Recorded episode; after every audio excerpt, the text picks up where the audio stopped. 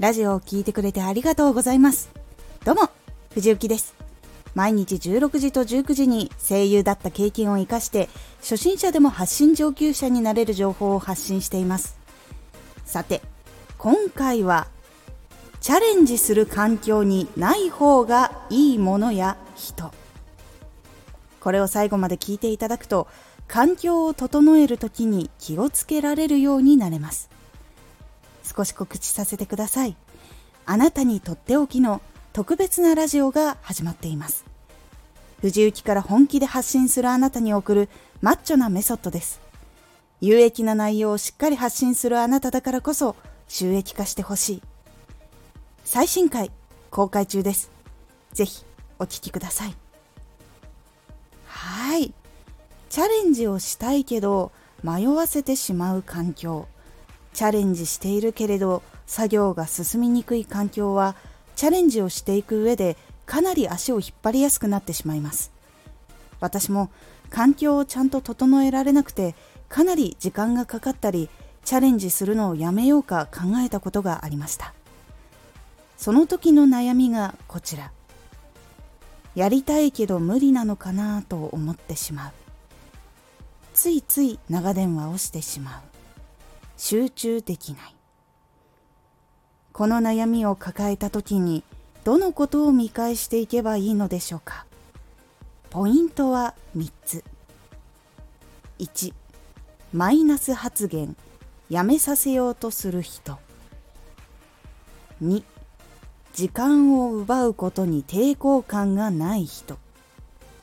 3作業の集中を途切れさせるもの。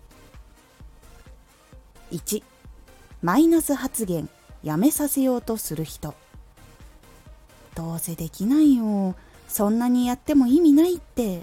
など簡単に言うことができる人は会わないようにしましょう。ルームシェアをしていたり家族でその発言をする人がいる場合その人に会わないように作業ができる場所を確保するようにしましょう。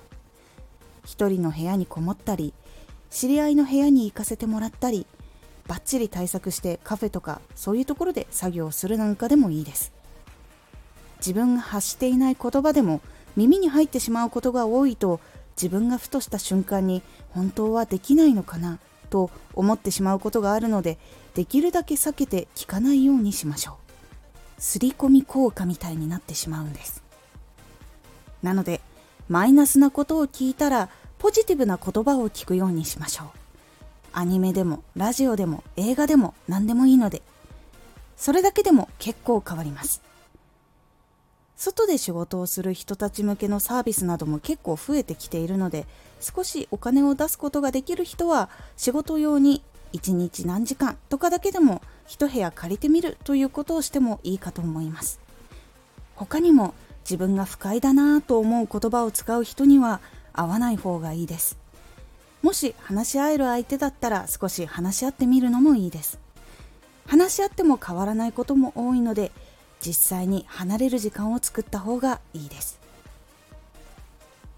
2人の時間を奪うことに抵抗がない人。次に絶対に避けた方がいいのは人の時間を簡単に奪う人です。暇だから一緒にゲームしようよ。最近あった話聞いてよ。と無理やり作業を中断させる人はやめた方がいいです。時間を気にする人は今大丈夫と聞くことが多いですが時間を奪うことに何の抵抗もない人はこの人はいくらでも自分の時間使ってくれると思っているので注意が必要です。仕事以外の自分のことができる時間ってかなり少ないと思います。子育てをしていたりするとさらに少ない人が多いのです。その時間を何に使うのかちゃんと決めて時間を奪う人は避ける。もしくは話し合うことをする必要があります。やりたいことを成功させるためにも時間が必要だし家族との時間も取りたいという人は自分が時間を使いたい。何のために使いたいっていうことをちゃんと整理するようにしましょう。連絡は電話ではなくていつでも返すことができるメッセージにするや連絡だけの時間を作ったりすることで変えていきます。私は本気で集中するために何ヶ月も友人知人家族に会わないということはざらにあります。何年も会ってないけど連絡したり本当に何年かぶりに会ったことがある友人とかもいます。でも全然変わらないし楽しく盛り上がったりします。私はそういう時期に入るとめちゃくちゃ返信も遅くなるのでそれを知ってくれているので付き合えている友達でもあります。もちろん仕事はすぐに返信します。